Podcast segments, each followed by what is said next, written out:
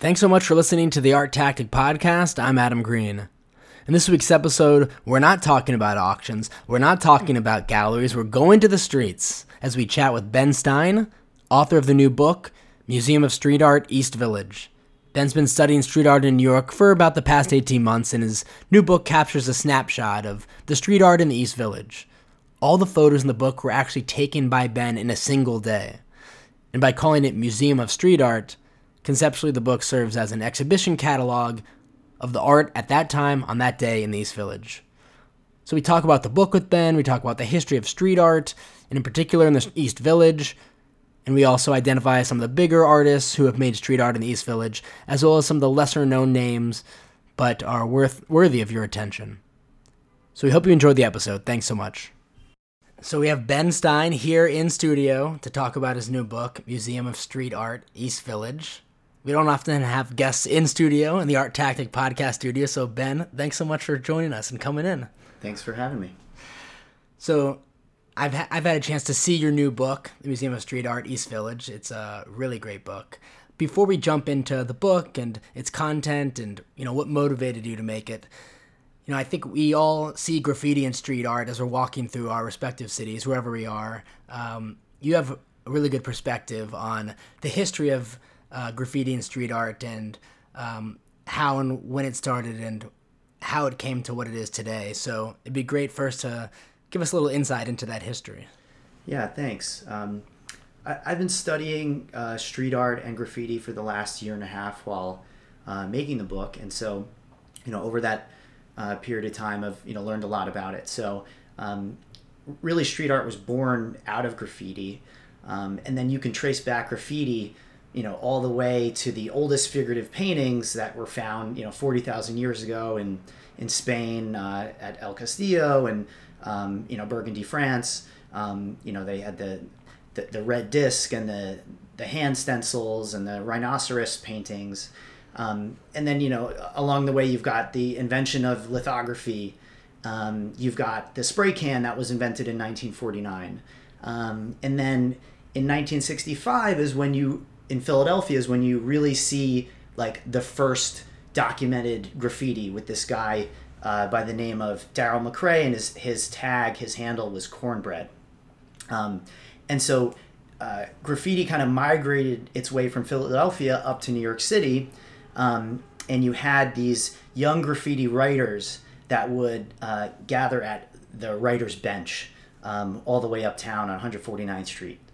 Um, and so then you had writers like Taki 183 that were interviewed by the New York Times, and that's kind of when um, graffiti really, uh, you know, put its put its mark um, in the public eye. Um, and then you also start to see the studio artists copying the graffiti style um, with their figurative art, like Basquiat, Haring, Hambleton. Um, and then after that, you you kind of I, I, like to point to Shepard Fairey, who did his Obey Giant campaign, um, which made people question their surroundings, and it was this uh, repetitive sticker, Obey or Obey Giant, and I think this opened the door for a lot of other types of modern street art. Um, and then you know you also have murals that have been part of communities for decades. Um, and it's become more accepted, and people realize the value of public art. And now you see uh, you know the rise of street art and landlords paying artists to put um, you know their art uh, put the artist's art on their buildings. Um, and it actually creates a lot of value for the landlord and the neighborhood and and creates a certain kind of vibe uh, that street art kind of uh, supports. That's interesting. I did not know a lot of that history. You know for myself and i'm sure many others i think we just think about you know Basquiat and Haring and just kind of go from there on to present day, but we don't really think about those earlier years. So that's pretty interesting to learn about that. So let's get dive in a little bit into your book, Museum of Street Art East Village. Um, tell us a little bit about why you made the book. What what inspired you to uh, to create this book? Um, well, I was I was mostly looking for a project and creative outlet. Um, I work in tech, but you know I, I, like to think I have a little bit of a creative streak, and so there's a bookstore uh, right by my office uh, called Printed Matter, which is really a, a very it's a prolific uh, store for artist books. Um, and so I'd been meaning to check it out, and um, I walked in, and by the time I left, I was so inspired by all the the work uh, in the store. Um, I decided to to make my own book, um, and at the same time, a retrospective about Richard Richard Hambleton was was out. It's called Shadow Man, and so like the combination of these two things happening at the same time um, really pushed me over the edge and say, hey, you know, I, I really like artist books. I really like street art. I live in the East Village. This is a neighborhood covered in street art. And, and I had this idea. Um, and then, you know, while making the book, I interviewed people in the scene. Um, Hank O'Neill had photographed a lot of Richard Hambleton's work in the 80s. Um, so I talked to him about photography. I spoke to Allan Schwartzman, um, who's a founder of Art Agency Partners. Um, he wrote uh, the book Street Art in, I think, 1985 or 1986. So I talked to him about his book and street art. Uh, and also Clayton Patterson, who's a Lower East Side um, historian. So um, a lot of these people inspired me along the way. Um, and, and that's how it kind of started. Well, we should talk first what exactly is in the book. Um, so tell us about that, and then also, you know, the way in which you photographed uh, the street art in the East Village. I think is really unique, uh, and you know, is an interesting way for people to experience all the street art that's in the East Village. Yeah, and, and so it, it really is just that. I I systematically photographed and cataloged um, all of the street art that you know I found to be notable, and there and there's quite a lot of it. And you did it all in a single day. I did it all in a single day. It was a 14 hour straight photo shoot. Um, I did it on my bike. I, I planned out the map and the route, and I did test runs before and figured out how to use my camera and the best way to shoot the photos. And um, I, I, found the best way was in black and white. Um, it kind of gave it this kind of archival look, but it also um, took out a lot of the orange street light that kind of interfered um, with with a lot of the, the color of the photography, although it is in black and white. Um, it, it, was just easier to manage in black and white. Um, so, um, you know, also the, the concept of the book evolved over time. It was originally called Day of Street Art, uh, you know, quote unquote, an entire neighborhood shot on the day of. Um, and, and so I thought capturing a snapshot was important to the ephemerality and preservation of street art, um, although a lot of people believe street art shouldn't be preserved. Um, but just calling it day of didn't quite capture everything I wanted to say. So, you know, going a step further, I, you know, I looked at neighborhoods like the East Village and Lower East Side, and I started asking, why are these neighborhoods covered in art, whereas like Greenwich Village is not? And so, what is causing this to exist. Um, and then you also see these neighborhoods have the same density of art displayed as a traditional museum, um, except people don't really think of it that way. So, um, you know, calling it Museum of Street Art, I, I, felt was the most important message. Shooting it all at once was a tactic to be precise and thorough, um, which I felt gave the concept more texture and meaning. So when, yeah, so when did you when did you start shooting during the day? What time was it, and when did you end? Right. So I, I started at 12 a.m. midnight and I ended at uh, 2:45 p.m. the next uh, well, that day. Um, and I took about a, a two hour nap in between because okay. it was it was quite exhausting. Um, but um, you know, it, and I wanted to quit many times, but I but I powered through. Nice. Um, yeah. So I guess in the end, how many how many artists uh, are there in the book? Um, how many photos are there in the book? So there's 146 photos, uh, 128 named artists, and 36 unknown or unidentified artists. Um, so I tried to credit um, everyone that I, I possibly could within reason. I did a lot of research uh, on the internet. I called artists, I emailed artists to confirm. Um, uh, but and, and that was also quite challenging. And you know, the, the last thing I'll say about um, uh, the book at this point is uh, June 23rd happens to be Richard Hambleton's birthday, and that was also kind of part of the original concept. I thought I wanted like to have him write a forward or something like yeah. that, or have him be involved in the book in some way because he really was one of the pioneers of uh, street art. Although he was a trained studio artist, he did a lot of work on the street, um, and so he was part of the Haring, Basquiat, Hambleton, although he never really achieved the same amount of fame. But so that's also kind of a, a cool thing about the book is that June 23rd, when I shot the photos uh, in 2017, is also his birthday. Well, you referenced the neighborhoods and how different, uh, you know, why is it that Greenwich Village doesn't have all this, all the street art East Village does? You know, I think walking around in New York, people notice the street art, but um, you know, maybe they don't ask themselves these questions, or uh, maybe they do and don't really know the answers. But it seems like each of these neighborhoods, um, whether it's in New York City or anywhere, any city in the world, um, has these distinct personalities, um, and maybe that comes through in the amount of street art and the kind of street art that's there. Um, I guess when it comes to the East Village, um, what's its history of street art, and what would you say its personality is compared to some of the other neighborhoods in Manhattan? Sure. Um, so, so first I'll, I'll just talk a little bit about the history of the East Village, a kind of abbreviated history. It, it's a long one. Um, and then I'll kind of talk about the, the personality of the, the art and the neighborhood. Um, so uh, the East Village, you know, it has a history of diversity, art, activism, um, and also preservation. Uh, you know, it originally began as a Dutch colony. Um, attracted all kinds of people seeking a, a better life, mostly from uh, Europe. Um, today, the, the neighborhood maintains a Ukrainian and Polish uh, cultural organizations and restaurants uh, amongst uh, amongst other uh, nationalities. Um, and you know, I'm fast forwarding a lot here, but um, the Puerto Rican community started moving in in the 40s, uh, and they still uh, populate a sizable portion of Alphabet City. They actually um, call that that portion Loisaida, Lower East Side. Um, and so they really fought to keep the community um, going and alive. Um, you know, they kind of reinvigorated a lot of these community gardens that you find there today. Um, and this is at a time when the city was in financial ruins in the 70s. Landlords were abandoning buildings. There was a lot of crime. Um, but the Puerto Rican community really fought to, to keep it alive. Um, in the 50s and 60s uh, is when you had the beats and the hippies kind of, uh, you know, moving in, um, which I think solidified the East Village um, as an art scene, um, really from its immigrant roots uh, of the German guildsmen who were originally, uh, you know, living in the area. There was also a big German community at, at one point in the 1800s.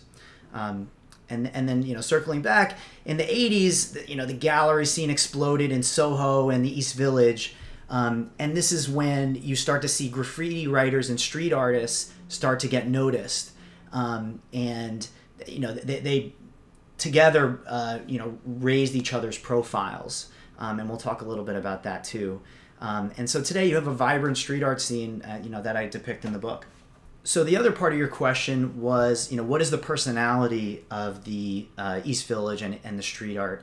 Um, and what you can see is uh, you know for example th- there's a series of murals called uh, la lucha continua um, that were painted around La Plaza Cultural, um, and that's 9th Street and Avenue C.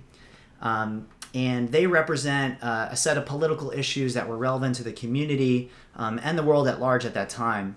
And, and so, you know, a different community uh, certainly would have a different message. Um, but like I said, this was a, a Puerto Rican heavy community that, that fought for um, fought for their community uh, and, and their political uh, issues that they were that were important to them. Um, you also have uh, local artists like Chico that painted gates for local businesses, uh, and guys like Jim Power, the Mosaic Man, and his Mosaic Trail, um, and he has mosaic tile art all over these lampposts in the East Village. So the combination of these things, I think, really give the East Village um, its personality and kind of local flavor. But then you also have a host of global artists that fly in, do their work, um, and uh, and also add to it. How much art on the streets that we see in New York City, and specifically in the East Village, since that's what you focus on in this book, how much of that art, that street art, has been around for a long time? How much of it is new art? Yeah, so the point I make in the book is that street art is always changing, um, and you know we're it, street art was not meant to be preserved, but we're seeing it being hung and protected because sometimes it's really good and, and people want it to stay around for a long time. Um, specifically in the East Village, there are some wor- some walls that turn over every month. Some walls um, have you know murals that stay up for years, um, and then there's plenty of stuff that just comes and go. It comes and goes, you know, day by day. Um, so it, it really it really depends. You have long-standing works and rotating pieces, um, and that's not necessarily unique to the East Village. I think you'll you'll find that in in many different quote unquote museums of street art around the world. I, I, guess to add to that, you know, you have in the East Village in particular, you have some really famous artists, um, commercially successful artists who have made street art uh, that are there in the East Village. What are are there any kind of rules that street artists live by in terms of you know does everything eventually get graffitied over?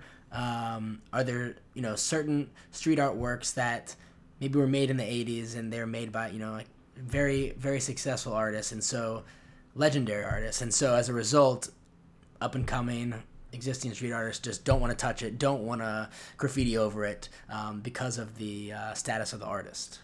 I, I, think that's right. There, there are definitely walls that have been standing for, uh, or paintings on walls that have been standing for over 10 years, and, and those are kind of untouched.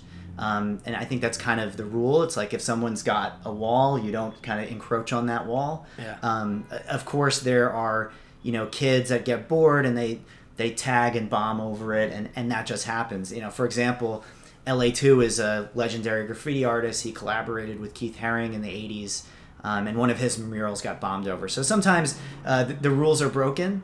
Um, but, you know, talking more about graffiti and not street art, it, it, graffiti had um, this kind of organization, and it, and it did have its own rules. Um, so, you know, you had graffiti artists like Taki 183. You know, they had their their name and the street number where they live. So on 183rd Street. Um, graffiti writers had turf. You didn't go tag on other people's turf. Um, going all city meant that you had tagged all over the city and and your graffiti was you know all over the you know most prominent number five train that went you know totally north to south in the city um, and so you had uh, also, you know, nicknames for people. Toys, quote unquote toys, they only did tags, but Kings led crews and created huge burners or huge mur- murals that you would see on these um, on these subway cars that uh, the city spent millions of dollars trying to clean up yeah. to, to no avail. Um, but this is the graffiti culture is really one that was created by kids all the way uptown, and um, it was really exported globally. And now you see street art and graffiti uh, all over the world. So let's yeah let's talk about some of these artists that are actually in the book, um, and are in the East Village. I imagine some are you know big names who have had a lot of success, and all of our listeners will know the names. And there might be others who are lesser known. Um, maybe they're still reputable in the streets, but they just uh, you know don't have the same level of commercial success. And then there are some who just aren't known by uh, many people at all. So I guess tell us some of the you know really big names that are featured in your book, as well as some of the lesser known names that you know for anyone listening, maybe we should uh, you know when we when they buy your book, they'll see their work, but also just in the meantime, they should Google them and uh, check out some of their work. For sure.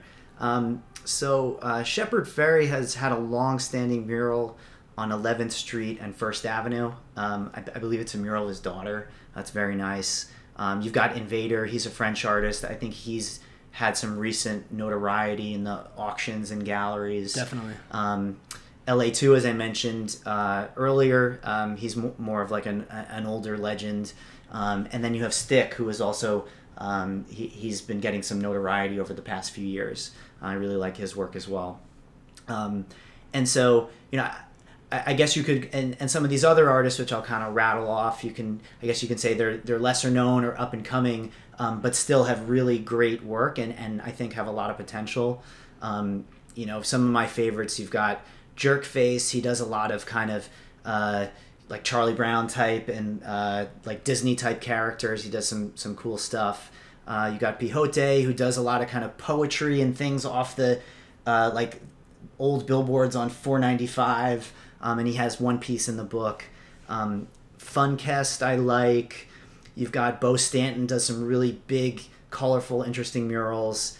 Um, Brandon Sines has got a character Frank Ape that has a lot of like really uplifting uh, messages, um, which I which I enjoy and um, guys like uh, Bradley Theodore, fairly popular, and Paul Richard, who does some kind of like drip paintings on the sidewalk, which is I think really unique. Um, which I, I really enjoyed featuring some of these more unique pieces. Um, and, and the book in the book, I try to show you know the murals, the stickers. There's metalwork, there's mosaic, stencils, wheat paste. So like when I call it a museum, it, it really has a breadth of work and medium and form um, that I think is really important for people to recognize.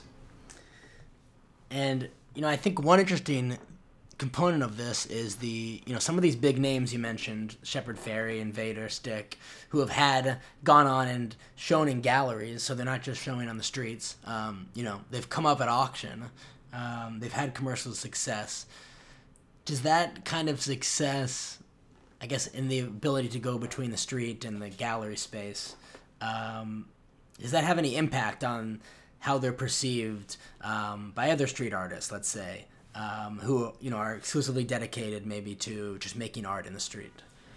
That's hard for me to say what uh, others think about each other, but I, I would think that you know an artist who wants to make a, a living on his art would love to get into the gallery space and and actually earn some money and recognition for their work. Um, but this idea of crossing over from the street uh, into the gallery space, into commercial art, um, is really important to the history of street art. Um, because as I said earlier, you had trained studio artists like Keith Haring and Basquiat who copied the graffiti style, um, but were recognized uh, in the studios. And, and, but then you also had really talented graffiti artists like Lee and Futura um, who were also entering the studio space. And you know, between these both sides, there was this um, crossover or exchange um, that that lifted everybody's profile. Um, so I, I, think that j- th- this idea of exchange um, was w- was really seminal for for street art and in its popularity. Um, and th- this is kind of uh, Allan Schwartzman's idea. He writes about this in his book, um, and I, I, think it's still true today. Um, so they, they all helped legitimize each other. Um, which uh, I think would be you know welcomed by any artist to, to feel legitimate. Are there any na- other neighborhoods that are coming next? Museum of Street Art, insert whatever might be coming next. Where where are you with that? Yeah, that's a good question. Well. Uh, making my first book was hard enough, and, and now you know talking to you, trying to get people interested in it. Um, but around this time last year, uh, I did a photo shoot down in Cartagena um, in a neighborhood in a neighborhood called Getsemani, um, which has incredible street art everywhere and has its own personality and is really dense and really fits this model and idea of um, a truly a museum. Um, you know, it's the way I define um, a museum of street art. It is a uh, an outdoor area that has um, local stakeholder support. Uh, so these areas can really pop up anywhere. Um, and so that's what's so interesting to me. It's like how did this concept get all the way down to Getsemani, get some money? Um, so uh, th- that's those are the kinds of places that I'd be interested in exploring in the future. And um, you know, when I'm ready, maybe we'll have a second book out uh, from Cartagena. That sounds good, and you'd have to come back on and talk to us about it. I would love to. Well, Ben, thanks so much for coming on the podcast and talking about your brand new book, Museum of Street Art East Village. Um, I've had a chance to take a look at it, and it's a really great book. I recommend everyone uh, buy it for their homes, for their uh, book collections. If our listeners want to purchase it, where can they go? They can go to my website at museumofstreetart.org. Uh, you can also find me on Instagram at museumofstreetart.mosa. Perfect. Ben, thanks again. Appreciate it. Thanks so much.